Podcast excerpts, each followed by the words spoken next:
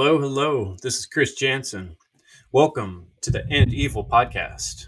The End Evil podcast is dedicated to truth, natural law, freedom, the concepts we all need to recognize and and um, deeply internalize. I was inspired by the book "The End of All Evil" by Jeremy Locke, and I've been greatly inspired by the work of Mark Passio on What on Earth Is Happening.com, where I got this shirt from, and I think it's a great thing to check out if you have not. Uh, another person who I've found um, really inspiring is a gentleman named Brandon Martin. Brandon Martin's here with me today. Um, we were having a great conversation. He and I both did a similar study of the movie Aliens. We both really liked that movie and um, something we were able to connect with. Hey, welcome. Thanks for coming on the show today, Brandon. Let me see if I can get you on here. Welcome, Brandon. Thanks for coming and joining me on the podcast. I'm so glad to have you here. Yeah, it's an honor to finally get on your show, Chris. I've been watching you progress throughout the years, and I think what you've been doing is amazing, man. You know, I really love that you were inspired by The End of All Evil. That was one of the first books I read that was recommended by Mark. And, you know, it's just such a powerful little book, obviously. And I mean, it's so small. What is it, like 103 pages or something? It's tiny. And yeah, people, you can read it a couple hours, you know. Yeah, yeah, yeah. I mean, I've read it so many times, and I recommend it to people. So it's really cool when when you came out with your podcast. I was uh, really inspired because of the title, and I knew exactly what you know it was inspired from. I was like, oh yeah, that's from Jeremy, obviously. So that's really awesome. Um, so yeah, it's a great pleasure to be here with you. And it was kind of synchronistic, you know, that we were working on uh, the the uh, you know aliens movie at the same time. And that's kind of what we're here to talk about today is to break down the allegory of aliens or as you called it the the evil within you know? And uh, i think it was awesome because i was working on an essay and you had put out that video and i didn't even know you had put out the video and my uncle let me know and i was like oh that's cool you know? And i watched it and i was like oh this is you know this is what i'm saying too this is really awesome. So it, it lined up, you know, synchronistically. So I really love that. Yeah, and the movies, you know, um, I find that movies find are kind of like a a fun way to deal with some of the subject matter that that otherwise is difficult subject matter. Um, sometimes feels a little bit repetitive, saying the same things over in the same way. And when and when you look at a movie and use it as an allegory, it offers us this really interesting way to look at a subject or a topic and tie it in with something kind of fun. And I think you and I both really enjoyed. I got to say, Aliens is like my all-time favorite movie. I know a lot of the lines by heart. You know, I can almost tell someone the whole movie as we're watching it. You know exactly what's going to happen next. But um, you know, around that time, what's really interesting is when I was first coming out with my very first presentations and sharing them with the Mark Passio's community was when I was also really looking into your work and I was really inspired by the seed conference and I was all planning on going and then we all got shut down by COVID and you know it's weird here we are like 2 years later and it's like kind of like we just met after we've both been through this whole crazy experience of um, watching the world go um, a little deeper deeper into evil. And so you know I think it's a really good topic because like um, evil most people are confused about what the word even means. And so that's, I think, a good place to start. I usually try to do that somewhere in the beginning of the shows, talk about what does evil even mean? What am I talking about here? How can we end it? So I'll let you be the, the uh, guy. I'd like to hear, you know, your take on, on what evil means and is it possible to end it? Right. Uh, yeah, that's action. Um, I would say the way I would define evil is the destruction of freedom from a sentient or moral agent. You know, so any form of violent action that, that destroys beings' rights or removes those rights or prevents those rights from actually being expressed or manifest into reality. I think evil has been confused with this religious ideology that has to be tied up with the devil or Satan or these type of archetypal images that we have throughout history, where, when normally they're all just allegories for a certain psychological behavior or you know a physical manifestation of that psychological state of mind right?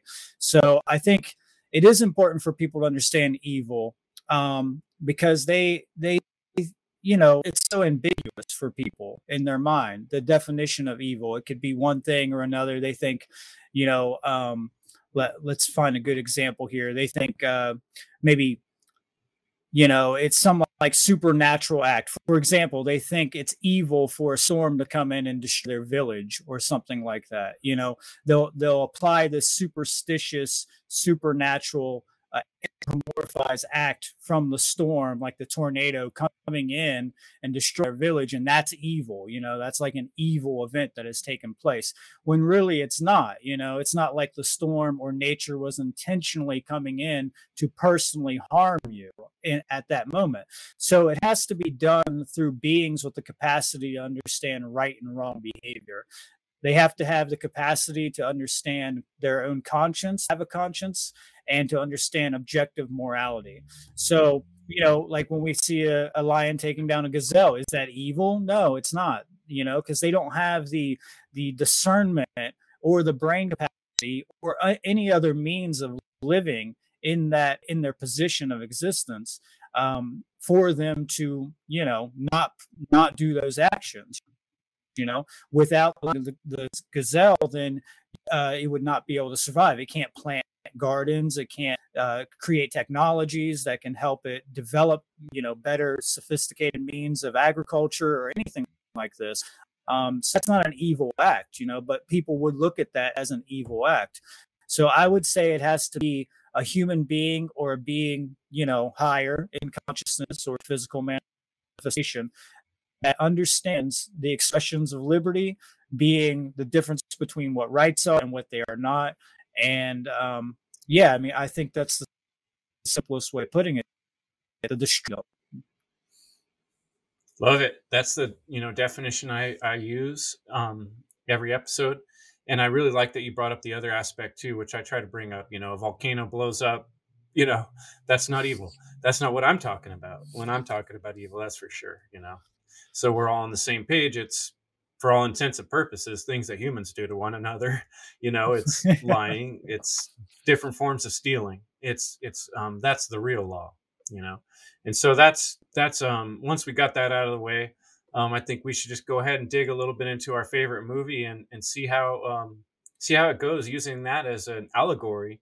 Um, my idea when i looked at the movie aliens was thinking of the alien itself as sort of embodying the evil. And then you think about the aspects of the way the evil gets into other people and it sort of spreads in a way from one person to another. And then once it gets inside somebody it becomes this thing that comes out and starts messing up other people too. And isn't that the way it works when people lie from one another or steal from one another? You know it creates this abomination of problems that just keeps growing and growing until someone stops doing the wrong and ends the evil you know?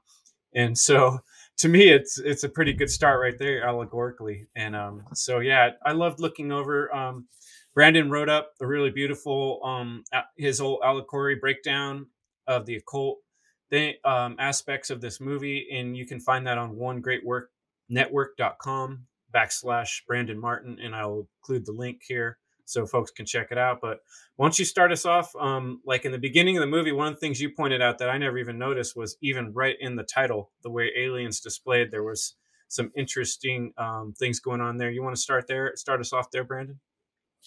Yeah, absolutely. I, I want to go back just a little bit and talk about the idea of evil within the movie.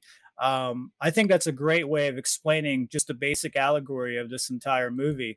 It's evil, the seeds be of seeds of evil being programmed into your subconscious, which then, you know, manifest at some level. And usually it starts at a very, very young age, maybe even inside of the womb, you know? Um, and that kind of goes along with this allegory of the film, which we'll expand upon. But uh, yeah, the beginning of the movie, the title, I really love what James Cameron did. So this movie came out in 1986. Uh, it, it had like a seven year uh, work cycle from the last movie. So, you know, they had a lot of problems getting this movie together. Um, but once they did actually get moving, uh, you know, James Cameron was hired on to be the uh, the script writer, and what he had done is he adapted um, a, a script that he had written earlier on, which I didn't talk about in my in my essay, and it and I'm going to put it in part two, which will be coming out here in the future weeks. Um, but he adapted a script which was called Mother, and this and it was interesting because in that script he was talking about aliens on a spaceship with a uh, giant suit of armor, like a um, um, an exoskeleton armor that would fight these aliens, which we see in the actual movie. But you know, he has such I just want to talk about James Cameron for a second because he has such a unique way of exploring the aspects of the dark darkness within people and he's really influenced by military logistics. So he originally worked on um let's say he worked on like terminator right? He he was the director for terminator and terminator 2 so he has all this military uh, understanding. He actually worked when he did aliens. Um so they hired him on. The first movie was done by Ridley Scott, and this movie was done by James Cameron. So my point is, is that he understands military technology and the advancements of technology, and he also understands military tactics and the sophistication that goes in with that. And we see this in movies. And the way that he directs his movies is very interesting. That's why like Terminator was such a, a mind-boggling revolutionary movie because, you know, it's talking about transhumanism. It's also talking about the nature of evil in a different way. And he was working on the Terminator movie and uh, Aliens movie pretty much simultaneously, from what I've uh, understood. But yeah, James Cameron, he used to be a model maker, an art director. Um, you know, he came from a very, very low level and then he really fought his way up into becoming a director. Um, and and interesting what the the ironic nature of this is that his script, Mother, this is why I brought that up, uh, relates with the original first movie because the first movie the spaceship has the ai which is called mother in it. And i wanted to bring that up because this is this is a huge symbolic representation of the female aspect. So the whole movie has this emanation of the sacred feminine principle aligning with the sacred masculine principle. So right at the beginning um, of the movie we have the title, which is blue in its color and its aura, and the title is Aliens, obviously. And that blue represents sacred feminine. You know, it represents the sacred feminine aspect of ourselves, but it also represents receptiveness. So blue makes you receptive to things. It makes um, be able to take things in. Uh, it can also be a representation of water as well. So it correlates obviously with the water breaking of the mother but in the eye of the alien right of aliens the the letter i actually looks like the womb itself. So it has it has light emanating out of it and it's shaped like a womb and then as the camera pans in and zooms in on that eye it's like we're being birthed into this universe, right? So it's like it's a metaphor for us coming into this universe. And obviously, the eye can be uh, symbolic of the third eye as well, and it's a photoreceptor and it you know dictates and regular circadian cycles so the light being correlated with that is really important so there's a lot of symbolism in it and a lot of people would overlook you know i just thought of brandon which is a trick which you know, aliens is a lie, you know, the word right, lies right. in there. And I was just joking how we're talking about the evil inside and a lie ends. just who knows that was there, one of those green language things. Anyway, go ahead. No, that's great. That's a perfect green language. And that is what we're talking about, you know?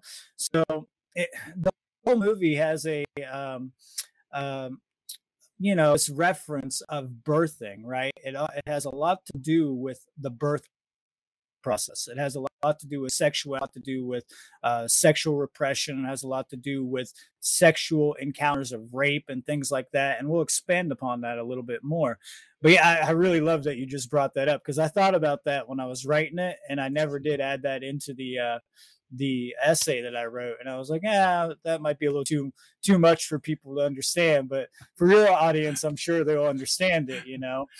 Um, yeah so I really like that the way that he did the introduction into that because you don't, don't really see that too often. A lot of people would just overlook that that's a womb shape. You know, the eye is. It has light in it. It represents the third eye, but it also represents the connection to the the below, as above, so below connection in the bodily autonomy. You know, and anatomy. I mean, and then you're birthing yourself into this new story, right? So you're coming in, and where do you come into? You come into the universe, and that's what we come into in the first, which is we're being birthed into the universe as a masculine principle. We see the ship, right? We see this ship floating through space, and this ship is a, a phallic shaped ship and um, it's named Narcissus, which I'll explain in a moment, uh, which is a male Greek mytho- mythological character. And um, you know, spaceships and rockets and all these things are phallic in their nature. They're all about peeling or launching or lifting. You know, they're all this idea of uh, docking. projection, docking, right? And we see this throughout the movie. Some of it's not intentionally sexual, but it is psychologically there. You know, the symbolism there. So when a ship docks with another ship, you know you have a port that it hooks up to and that port represents the sacred feminine right? So and then you have people the seamen the you know people inside the ship go from one place to another obviously you know? So it's very alchemical and it's very i mean some could say it's very freudian you know? Um, definitely you could have some freudian psychology being manifested there you know? So i think that's uh, you know i think that's a really good spot to start off with uh, another thing I would like to say is that, you know, I study cinema a lot. I study cinema language and cinema um, technique, right? And cinema expression. So, cinema language is the idea of being able to express and convey ideas um, and, and invoke certain emotions within from the symbolism and from the ideas and from the scenes in the movie. So, how can you get that done, right? How can you subliminally uh, and subtly bring out some emotions from an individual with the camera work, with, with the sound, with the uh, attires, the aesthetics, you know, with all the visual concepts of the story and so the whole the whole movie really has a great score behind it. It has this military drum beat that comes in you know when you got the yeah, yeah. I really love no amazing. James Another day on the farm. Right right. So if you think about day in the marines like a day on the farm. Yeah yeah i love the quotes in Sergeant. the movie you know yeah, yeah, yeah, You're right, though. He did a good job with um, that whole military thing and bringing that feeling. It, it, felt pretty real, especially in the beginning. You know what I'm curious about, though, in, in the first scene um, when they're cutting through into the ship that hmm. um, hmm. that Sigourney Weaver's on, is that part of the extended cut, or was that in the original version when they they show the scavengers um, discovering her ship floating in space? Is that was that in both versions? Yeah, I do believe it was I'm in both versions. About that. Yeah, I'm pretty sure. Because just recently I watched the, you know, I bought the extended one, and I'm like, was that in the one I always watch? I kind of didn't remember the beginning so well. But that's, yeah, you know, had... right there in the beginning is, is some pretty symbolic thing as they're coming into that ship, right? Absolutely. Oh, theatrical version for a while. So um, I can't say that for sure, but I do vaguely remember that that was of it. I know that they had to find her. You know, they find her and awaken her out of the coffin. Uh, so yeah, the cutting to me, the cutting of the door and opening the ship, because a ship can also, like I said, it's it's masculine, but it also can represent a container which holds something within it. So be feminine you know the yin and the yang have a little bit of both with within each other right so the masculine can be uh, it's not all 100% masculine. There's a little bit of femininity there as well, right? So we we have to understand that the ship can represent a female body, and then it kind of reminded me of a C-section. I don't think that's intentional, but that was what I pulled out of it. Was like somebody cutting a stomach and then you know pulling out the individual. So Sigourney Weaver, whose name is um, Ellen Ripley, this uh, which is interesting because the name is L, so you're in L, right? So that's uh, El means God. and uh, so she's sleeping in this ship. She's been in a hyperbolic, like deep sleep uh, for 57 years, I believe. And you know, the ship has all the it's all frozen because it's been cold, and there's all the looks like space in a way from the the glistering effect of all the ice particles everywhere on on the surfaces of everything. So it kind of has this mirroring effect between the stars and space, and then within the ship as well. And she's sleeping in this coffin, and in the movie later on which I'm sure you're familiar with, they call her Sleeping Beauty, or they call her Snow White, is what they call her. And that's a reference to Sleeping Beauty. And then if you look up Sleeping Beauty, you'll find out that that's inspired by the Greek mythological tale of Narcissus and his competition with uh, with Nemesis. And so it's really interesting because you know she's Sleeping Beauty, she's in the glass coffin. You know she's uh, she has to be awakened by a masculine figure at some point there's it's men who come in there. So I, I find that kind of interesting.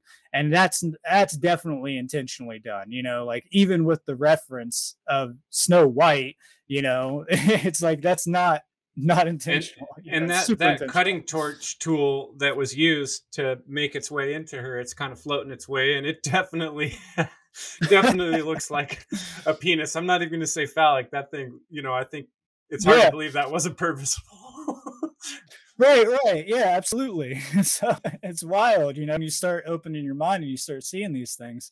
Um so yeah the scavengers walk in right? They're like in these they look like um, chemical protection suits like you're going into a into a uh, they're space suits obviously but they kind of look like they're biohazard suits and this is most likely because the movie was done like on a dollar budget which was really really small because james cameron he uh, he was fighting to get this movie done, and Fox didn't, didn't want to give him 35 million. They got settled for 15, and which was actually better because he got special effects, which were more realistic in the film. And I'll talk about that in a bit. But they come in and they got the symbol of power right it's a power symbol which we we often find on their vests and it has right the there. circle right right yep and it has the circle at the top the crescent at the top with the phallic in the in the middle you know so it represents the sacred feminine womb and that's our symbol. You find it on all kinds of devices your electronic devices when you look at them you know it's all over the place. But i, I felt that was kind of interesting um, when i found that. So you'll definitely hear a lot about this this um, the symbolism of sacred masculine and sacred feminine going on within this movie you know? And uh, so there's there's very very deep, profound symbolism in James Cameron's work. Obviously, you look at Terminator; it's mind-boggling to me. Uh, like you said earlier, this is one of your favorite movies. This was one of my favorite movies as a kid too. I loved it, and I thought back and I was like, why did I love this one so much? And I, I feel because you know of the military approach to it, it really gave me a sense of and you know it's kind of a sense of empowerment for a uh, for a male you know because the first movie scared the crap out of me all right the first movie was terrifying to me. I could barely hand watching it. But the second movie i was like oh yeah these guys are these marines are marching in with these guns and you know we're taking out and it's all action you know? But it's still scary in a way but you feel more empowered. Um, so I think that's one of the reasons why I was more attracted to this movie as a child because I was into the, uh, you know, to to this masculine principle of sacred self-defense. You know, the sacred masculine principle of self-defense. So I think that's interesting. I'm not sure what you why I you think, were attracted I think to it. For me, that that powerful woman archetype really stuck mm. out. And you know, when I started talking about this movie, that's what really pops out. And now that you say it, Terminator's the same thing, where the lead role is this super powerful woman that Absolutely. you know she's making most of the men in the movie look look pretty, um, you know, cowardly compared to her because she's so she's so brave. And Sigourney right. Weaver, you know, I was I found myself one of the first women I really kind of found myself being attracted to as a young man. Like, I want a woman like that. That chick's tough, you know. Me too. She threw the alien right out of the airlock, man. Yeah. You no, know? I was super, super attracted to Sigourney Weaver as a kid, and yeah. I even, um, you know, I would look for females that would, you know, similar archetype as Sigourney Weaver, you know, because she is. She's a super strong, feminine example of empowered female in in society. She's realistic, and that's something we can talk about real quick. Is like, you know, we see all these feminist movies or feminist characters lead roles in in all these movies nowadays, and a lot of them are not believable to me. You know, like they're just they're not really believable, and I think they need to take a tip from this movie specifically, or maybe even Terminator. You know, because they've lost out on the realism that really attracts men. I, you know, it's weird because it's a, it's a movie, it's an action movie with a female lead. Obviously, I've never heard one man ever complain about it. They've always loved it, right? They've always loved aliens. They've always loved even Alien. You know, they've always loved Sigourney Weaver in that position. It's because of the way that the story uh, of her character develops and the way that she she is a authentic female archetype. You know, she's a good role model, right? Don't mind dogs; they're out there playing around. So um, they like they like Sigourney too. Yeah, probably. yeah, so she's a great. She's. Let me read some some stuff that I wrote down here about her. Um, let's see here. I got a couple things here. She has authentic leadership. So in the movie, we see her uh, taking charge. We see her um, kind of. We have these. We have the Marines in the movie that come in, right? right? And a lot of them are really just idiots, right? The leader Gordon is an absolute idiot, right? He's the head commander dude, and he's just completely Gorman. incompetent. Yeah, Gorman. Yeah, that's his name, Gorman. He's absolutely incompetent, right? So she knows how to take leadership when it's required. You know, she knows how to step up into that position when when it's necessary in those times of desperation. You know, another thing I really liked about it is that she lives in the real. You know, she lives um, in realism. She's not like trying to sugarcoat everything. She's not trying to everybody else, everybody else. She's not trying to take the victim mentality. She, this is what's happening. We need to deal with it right now, you know?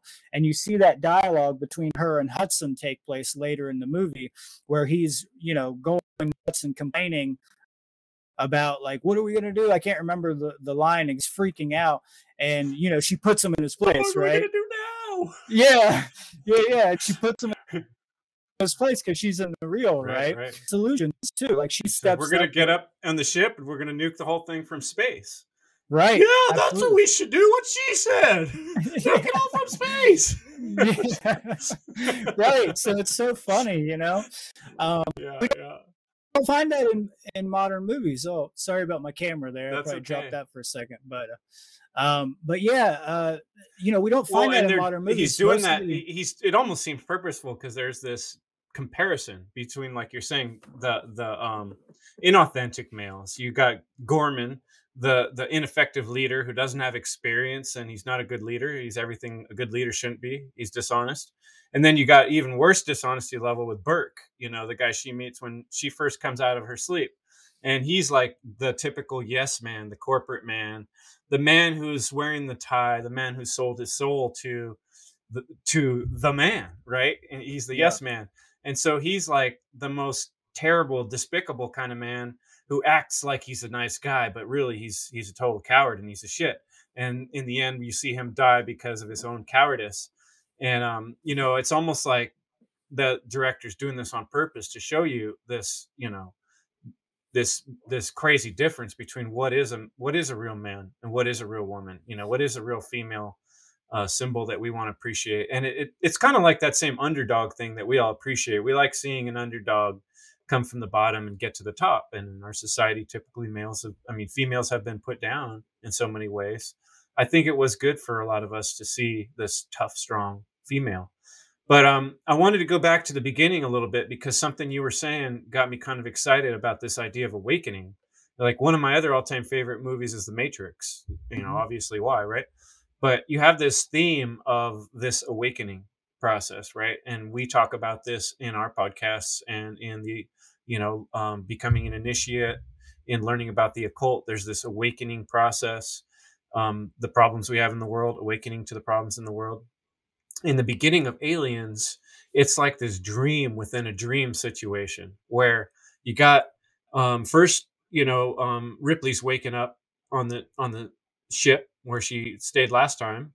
And then she's waking up in the hospital from waking up in the ship. And then you realize she's inside of a dream waking up from a dream inside of the dream inside of the you know and it's like this triple almost a triple quadruple dream inside of a dream type situation and that's very symbolic and very much a part of the experience we have as truth speakers and as people that come to realize um, the tenets or or um, the deeper truths about reality such as natural law or hermetics where we really start to see through the facade into this other story and then beyond that there's another layer so um what does that strike within you yeah, I think you nailed it. It's very astute of you to bring out and, and bring up. Uh, it's an unfolding process, right? So we're always constantly unfolding the layers of understanding and awakening. And that's why I, I really do like that in in all three movies, you know, Alien, Aliens, and Alien 3,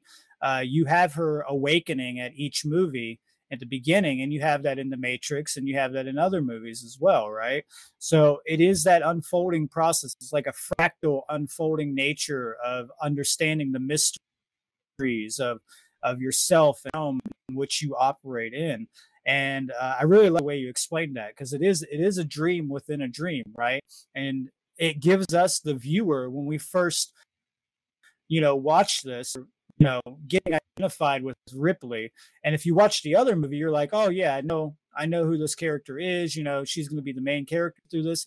And then we get this kind of uh, subverting of our expectation because when she wakes up in the hospital, she has the alien in her dream impregnated in her, and it, you know, starts to puncture out, and she freaks out, and she goes through the uh, immense trauma within her dream. It's this nightmare. But we as viewers don't know that. At first, we think this is actually going on when you first watched it. You know, you're like, oh man, she's going to die right at the beginning of the film. So it's a way for the director to subvert actions. And then it, you know, you realize we're actually in a dream, you know?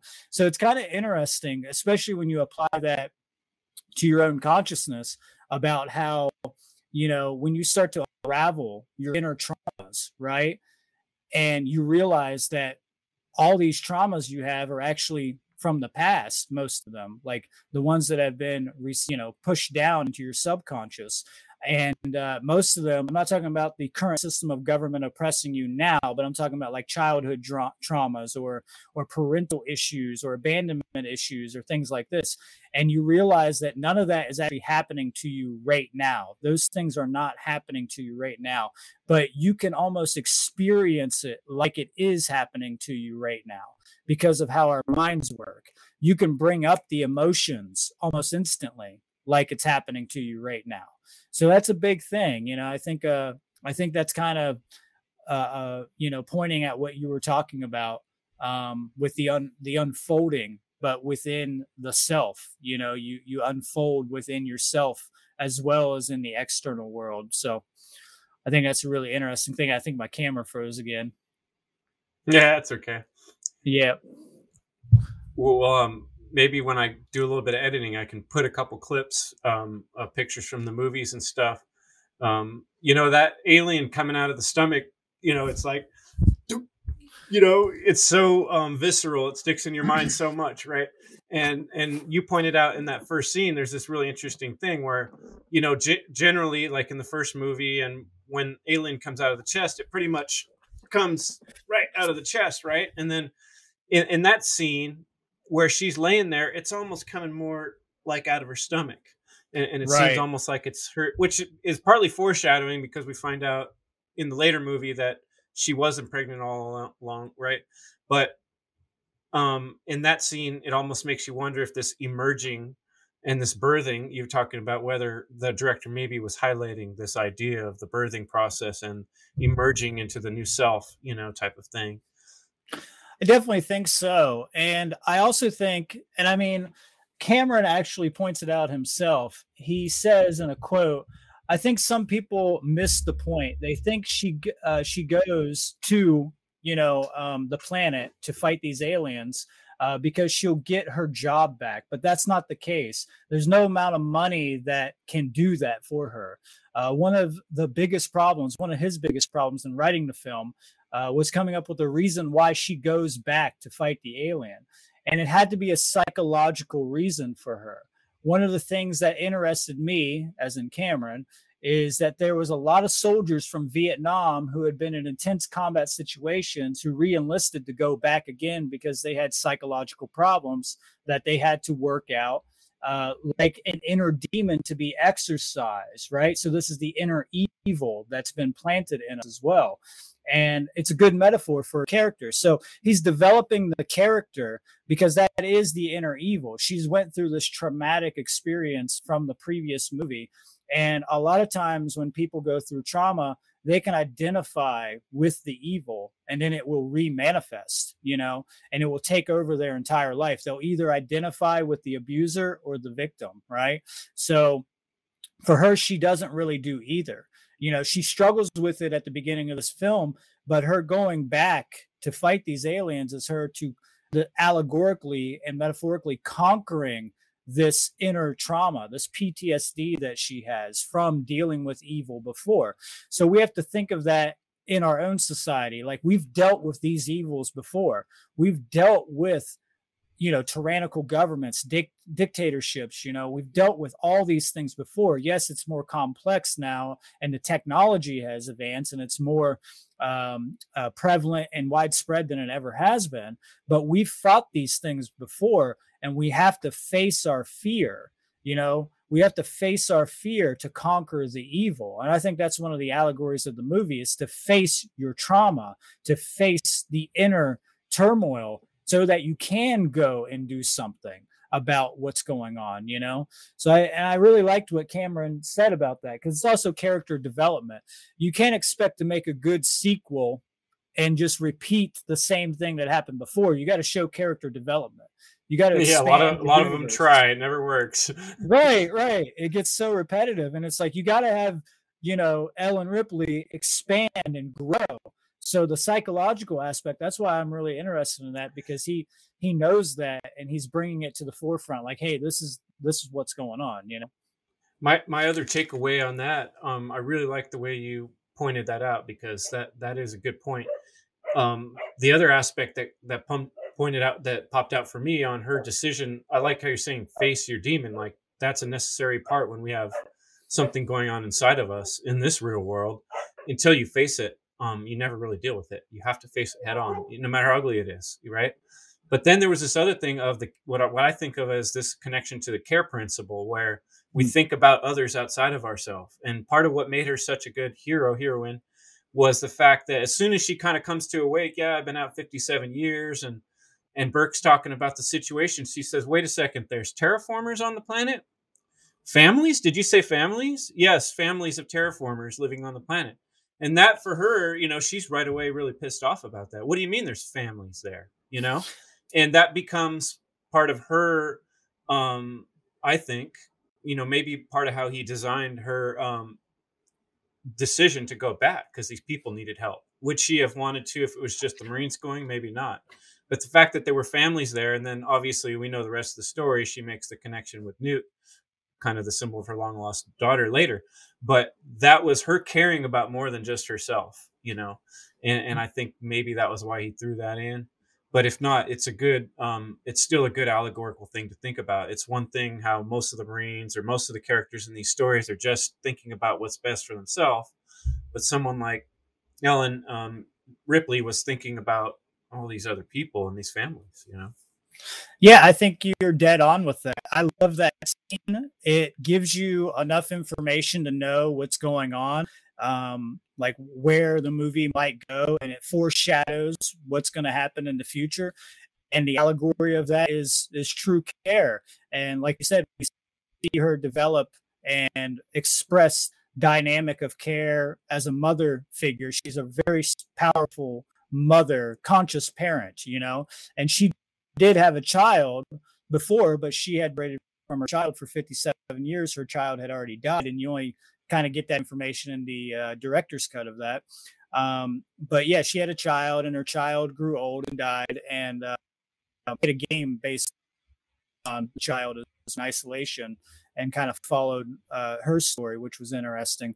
But yeah, it's her motherhood instincts, and she's trying also, you know, to make up for that as well, right? Like she's trying to make up for uh, the lack of her being present for her own child when she comes to Newt, you know? So when she finds Newt, she's like, I, I was supposed to be here for my mother or my, for my child, and I wasn't a good mother for my child because I was, you know, because of these things that happened in my past. Um, whether they were a choice or not, she still feels some type of little, little bit of guilt for that, right? Because a lot of people do. Doesn't mean she's actually guilty for that because it wasn't really her her uh, her doing, but because um, obviously it was it was an accident that she was floating in space for 57 years. But um, she she's ready to implement that motherhood instinct, and that's why she's so powerful and she's so realistic. She she dresses casually. She doesn't dress in these skimpy clothes or anything like that. She's not an unrealistic looking girl. She doesn't have these busty boobs and her, you know, her ass lifted or anything like this, but she said looks good, you know. She's not um unrealistic and she looks like a, a female that you could settle down with, you know. She looks like a, a girl that you would want to actually have a life with in a way, right? And it's really important to understand about her her develop her character design. And so i don't think it could have been done uh, like today if they would have done ellen ripley they would have heard super hot supermodel you know kick-ass girl that has superpowers or whatever. And it's like tomb no. raider she'd have lips lips as yeah. big as sausages. Right right. Yeah so she has believable attributes you know? She has believable attributes yeah no that's She's a good point. Yeah. you know um, she has uh, ingenuity, right? She has these creative, in you know, aspects of herself to deal with problems, like I was saying earlier. Um, but yeah, so she goes and you were talking about that scene with Burke. She goes into the business room with all the corporate heads of uh, Weyland-Yutani, and uh, and it's you know it's mostly men, but there's female CEOs there and stuff like that. None of them believe her. And it shows the crony capitalistic like corporatism going on, right? It shows that the government and corporations are in bed with each other to that degree, you know, that they control pretty much everything hierarchy and they are completely cold. They are psychopathic.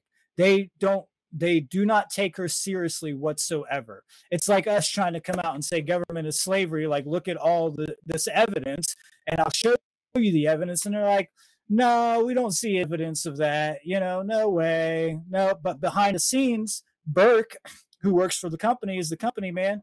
He's he's being, you know, I think personally, he's probably being, um, um, you know, to get these aliens. I think it's just his selfish, you know, goal to do oh, that. Yeah, I think it's coming a directive. it was in the first one too. Like it was part of the right. directive written in Mother was you were supposed to bring back the species, right? And That's what is right. that for? Ultimately, it's always for the same thing for military strength. We want the power that these aliens have, you know, so we can use this power for our own power. And then the other thing they show there, they're completely heartless. Talk about this cold thing. And it's like also um, what what I've heard called the um, uh, technological or um, you know people that are trying to get away from the natural human living things and get into um, you know technology and computers and you know their technotronic agenda right?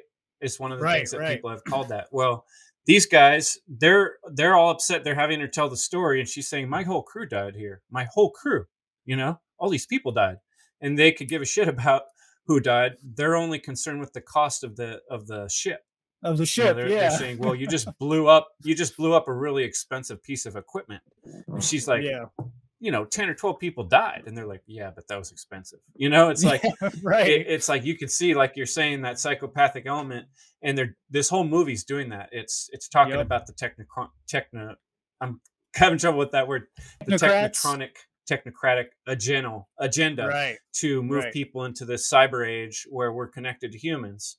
I mean, yep. where humans are connected to robots, which was kind of weird that Ripley winds up in the robot machine fighting the alien. Maybe that's part of that right, juxtaposition. Right. You know, um, yeah, I think that's an name you also see throughout this movie is natural versus unnatural. But but I'm curious your take on the aliens. I want to talk a little bit about the aliens and okay. and and and yeah. how that hits you. Uh, Yeah, um, when I was a kid, I know we're jumping around a little bit. There's so much. No, yeah, there's so much to the movie. I mean, I'd hate to chronologically just go through it on a podcast, anyways, because then it's like, it's like you might as well just watch the movie and come to my house, and I'll just sit down and tell you everything. So, you know, yeah, maybe we should do that one night. Just play the movie and chat. Yeah, yeah, that would be funny. That'd be cool. A little review or something. Watch party. Um, Watch party. Yep. That's not a bad idea. Um, but yeah, the aliens, the design of the aliens are amazing. I've never seen such a unique design of a, uh, a you know, a horror creature or a, a, creature that is in the realms of horror movies, right? Like we do have like some really unique designs, obviously, but aliens, the the alien stands out so much even today, I don't see anything that comes close to the design. And it was designed by a couple people, but mainly it was designed by H.R. Giger.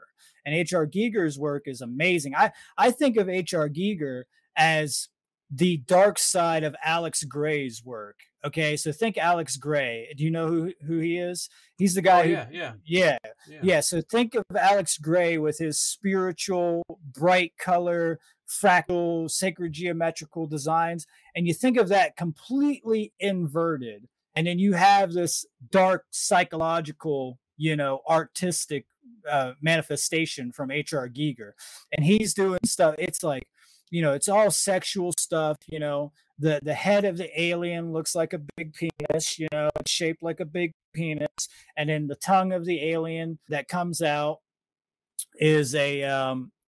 Hold on a second. I'll come back.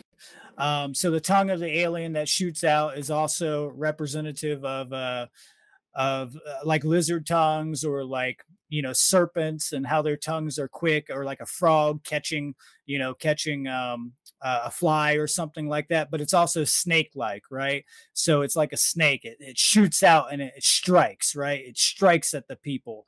And it's also phallic right? It's a phallic symbol. It's a penis shooting out of the mouth you know? And hr Giger was not one to hide any of this. If you look at his art, if you buy the Alien book that he he put out there, it's like it, there's you know penises and vaginas and you know like all this stuff all over the place with uh w- within his art. You know, um, so it's really crazy. Like there's one picture of an alien holding its tail and it looks like a giant you know penis. And so there's this whole sexual thing within the alien design. But the way it looks is kind of like it plays off of our fear of like insects and reptiles and things like that in our subconscious, right? So things that we don't quite completely understand in nature. So it has this exoskeleton like an insect would, you know. So it has this bony type of, you know, almost almost uh, unnatural looking skeleton to it. So when we look at like um, insects, we see that and it's creepy, right? It, it kind of throws you off a little bit, at least as a kid or or in your you know young days it's like wow and we see a lot of design based off of this in in horror flicks or like thrillers or uh, sci-fi movies right we see a lot of things mimicking uh, you know the serpents and the, and the insects and the serpents is easy down because the serpents represents low baseness, obviously, right? So the reptile is a representation of low base consciousness, but it also correlates to the R complex of the brain, the reptilian part of the brain. And so the in the first movie, the android actually says a pleasurable way, like he says something to the to the effect that uh, their being has no conscience it has no morals you know it does not care it's absolutely cold. And what he's explaining is a psychopath you know he's ex- literally explaining a psychopath someone who does not care who can hide in the shadows who can be hypnotic who can um, you know blend in with its environment. Because in this whole movie the whole idea of the alien has this kind of chameleon effect where it can blend into the environment to such a degree that you know until it's actually looking at you right? Or like in your face or whatever. So see that in the set design. So in the sets the backgrounds and everything are designed specifically so the alien can hide on the walls or in the crevices or anything like that. And that's that idea that a psychopath can be right next to you and you don't know. you know you have no idea it could be the person who you just met could be a guy that you know for 20 years you know you have no idea they're so good at mimicking being a, a, a, an actual emotional being being an empathetic being that it's hard to distinguish you know until you actually see them doing the thing that, you know you're like oh wow you know you're torturing animals you're raping people, you're in child trafficking, whatever it might be. You know, you're uh, doing ritualistic sacrifices. You know, so it's like that's how I kind of look at that. But I love the alien design. You know, it's um, and and another thing that H.R. Giger did was apply like this technological aspect to it. So it's not just sexual. He in his art he has this idea of biomechanics where the beings are are contorted and merged together with machines where you can't tell the difference between the two, you know? So it's really interesting. So it's kind of this transhumanistic idea, but it's kind of, to me, it's implying that the the lower based consciousness will completely merge with machine at that level because machines are cold mechanical calculating you know they uh, they don't really care about human life you know there is no care there. There's no higher levels of empathy. There's no higher levels of thinking from the neocortex or the limbic system of the brain the limbic system of the so um yeah i think that's a really good allegory and metaphor Thanks, that how... transhumanism was the term I was really trying to come up with. You nailed it. Yeah. Oh yeah, the, yeah, yeah. The theme there. Yeah. Um, and then you know the other thing that really sticks out for me on that was those um, the design of the aliens is their their method of attack. You know where they mm-hmm. they um, you know it's every time when people discover them they seem very innocent right on the surface everything seems fine it just looks like this room full of eggs right and then all of a sudden you know? Someone comes back to the ship and they got this thing stuck on their face right? Well you know when we do some wrongs like a lie is a good example the first time someone tells a lie it, it's kind of a subtle thing. It can almost be missed you know? But then you know you you keep going with that lie and it grows into a, a, bigger and bigger problem right? Inside of you it comes out. You can't hide it. Eventually it eventually it pops out. The evil comes out of you so it's almost right. to me their design itself and the way they go about um, capturing people, and then like when they realize in the movie they're not dead yet, you know, their their their their um, life signs are weak, but they're still alive, right? Because aliens don't kill you right away; they just take you back, and at this point you're like a slave, you're like a zombie, right? They own you, yeah, and and you're becoming them. You're actually their castle now, and so that's kind of like the evil in our society where you know you become a minion of the government or you decide to let your soul die and become a soul dyer you know you give up yourself to this evil entity which is happy to just take you over and grow its own children inside of you and use you as a shell and you're just a zombie slave you know? Wow. Absolutely you know? yeah.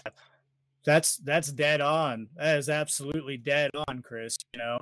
I love Great. See, I, that's what I loved what you put out there because you the uh, the the importance of the allegory within the idea of the evil within. You know, so uh, um, I mean, I, I, don't think it could be any more blunt.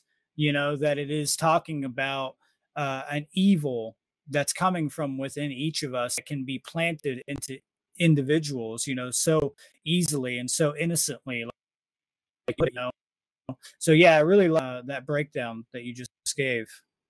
And then how dangerous it is too, right? Like how quickly it gets out of hand, right? And that's that's the truth of it too. You know, things things really go south quick once people start doing the wrong thing. yeah, it spreads and multiplies like wildfire. You know, it goes nuts. Yeah it's a it's a, a, mind virus you know but it is interesting i was just thinking about this it is interesting that the the being gets planted in the stomach right in the guts where the courage is. And it's like the death of courage in a way because it bursts out of your guts and and you know in your stomach area. So i don't know i just thought of that. You like, lose I, your guts. Yeah you lose your guts you know you lose your ability to do lose what is will. right. Yeah you lose your will. You be, you literally become a slave to it you know? Um so yeah i mean i think i got some notes here on on the uh the design as well. Yeah, I do. I, I really like um, the baby alien when it hatches uh, since we're talking about that and it and it and it busts through the chest burster right um, which usually is the chest rather than the stomach but we do see at some levels this bursting of the stomach sometimes and at the beginning you see it like coming out of the stomach a little bit but the teeth on the alien right if you go back to the first movie or you can look at it in this movie too um, the teeth on all the aliens are metal they're metallic right so I felt that that was kind of interesting because it gives us the idea of something unnatural as well, because you don't ever see that in nature, right? You don't see a being with metallic teeth unless you're talking about like Jaws from uh, James Bond or whatever, you know, where he has the big metallic teeth, right? um, so that's kind of like what HR. Yeah, natural, right? I mean, I guess you do see some people with implants with metal teeth nowadays, right? But um, yeah, it's not a natural thing. Again, not and, natural. Yeah. Yeah. Right. yeah, right. Absolutely. yeah. So, um, and the aliens obviously have this whole thing about pre- being a predator, right? So, but it's also a sexual predator. So the the uh, face huggers, right? So they happen to sexually rape an individual because they jump, they restrain you, they uh, probably paralyze you in some way, they choke you out, and they supposedly, if you look into it, they have some kind of secretion that, yeah, thing down here. the you know stick the throat, and that's an oral rape. You know, you get imple- impregnated. You know, and it doesn't matter if you're male or female. So it kind of has this weird kind of uh, trans organ thing going on um, so it's it's really strange, you know, with that. But the the face hugger itself is like a spider. You know, it has eight, eight legs. It has like a snake tail or a serpent's tail, right? And then if you, you look at the bottom of it, where the where the tube comes out, um, it looks like a vagina, you know, and then it's a tube coming out, you know. So it's kind of trans transsexual in a way. It has both sexes there, you know, or um, androgynous, or you could call it androgynous if you wanted to call it that way. So I thought that was kind of interesting that you have this between sexes with these creatures as well. I think that's kind of, you know, kind of symbolic in a way, obviously. Yeah, yeah. Well, we see that same, you know, theme happening in the public in sector, world. you know, where this whole trans thing is being pushed like an agenda you know? Yeah. Yeah absolutely. Uh, another thing i liked about the design of the aliens is it has no eyes right?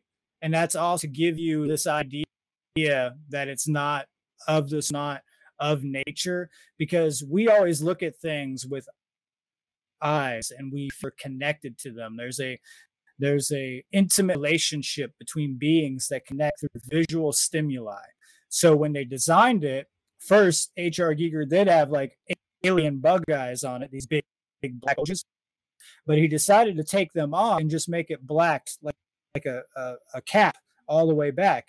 And there are eyes underneath that cap, but you can't see them. And the point of that is that you can't see the eyes of you can't look into the whites of your eyes of your enemy or anything like that, you know? And what it does is, is it creates this unction with you because you can't you can't relate that being. There is no relating thing because it's so, so separate from you that it is, you know, just completely um, lost all of its humanity pretty much. You know, it doesn't have a humanoid, it does have a, um, a humanoid body, but the face, we, we, we rely upon the face a lot, you know, especially the eyes. So I really like that because it gives you this sense of uh, terror you know, because you can't you can't look into the eyes of this being. And it's and to me it's like when you look into the eyes of a uh, a psychopath or you know dark occultist or somebody like this um they're just black. They're just absent. There it's like there's nothing there you know? It's like they don't have eyes you know?